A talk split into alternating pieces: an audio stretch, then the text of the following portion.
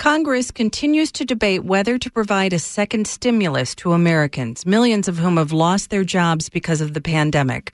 Renters who can't afford to pay their rent are getting some help with orders preventing any evictions at least through December. But that's causing headaches for landlords, many of whom are worried they could lose their properties because they can't afford the mortgage payments.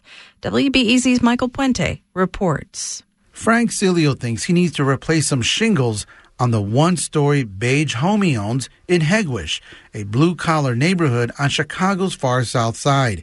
The shingles are right by the gutter, but he doesn't dare get a closer look because he's scared of the tenant renting the place.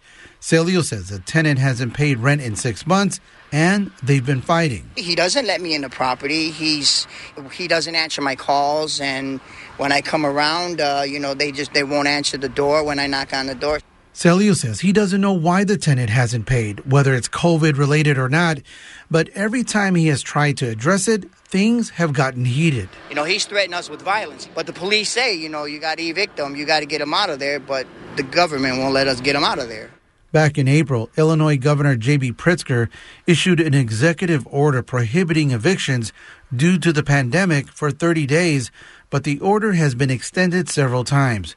Earlier this month, the U.S. Centers for Disease Control and Prevention issued its own order prohibiting evictions through the end of the year with the goal of preventing the spread of COVID 19 by reducing the instability caused by evictions. The efforts are lauded by housing advocates, but those on the other side, the landlords, say it's creating an uneven playing field. In the past, I could just easily, you know, make a motion to evict and that'll be the end of it, but I can't even do that now and it's my property. I can't do nothing with it.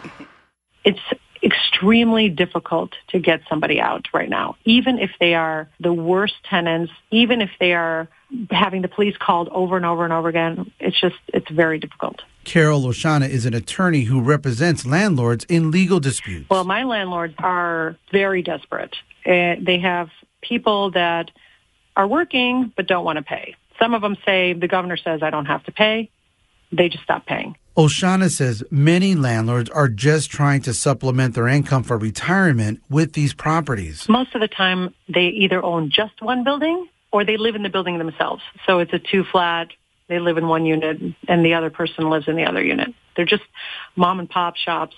A lot of them, you'll see, they're going to lose a lot of these properties. We're going to have a lot of foreclosures because the tenants aren't paying the rent.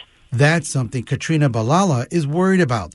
She's not sure she'll be able to hold on to her property. My tenants have not replied to me in three months. They have no incentive to work with me. They haven't paid me since March and, and they have no reason to, right? There's no consequence for not doing so. Balala left her Logan Square condo a few years ago to work in Colorado, but she lost her HR job due to the pandemic.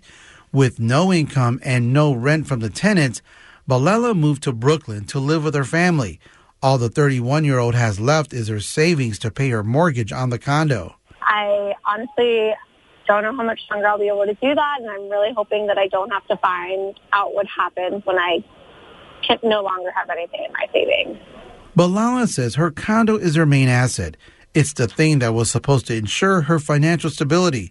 She plans to sell the condo once her tenant is out. If she sells a property with squatters still inside, she says she is likely to take a huge financial hit. But if she doesn't start getting some rental payments soon, she's worried she'll lose the whole thing. Michael Puente, WBEZ News.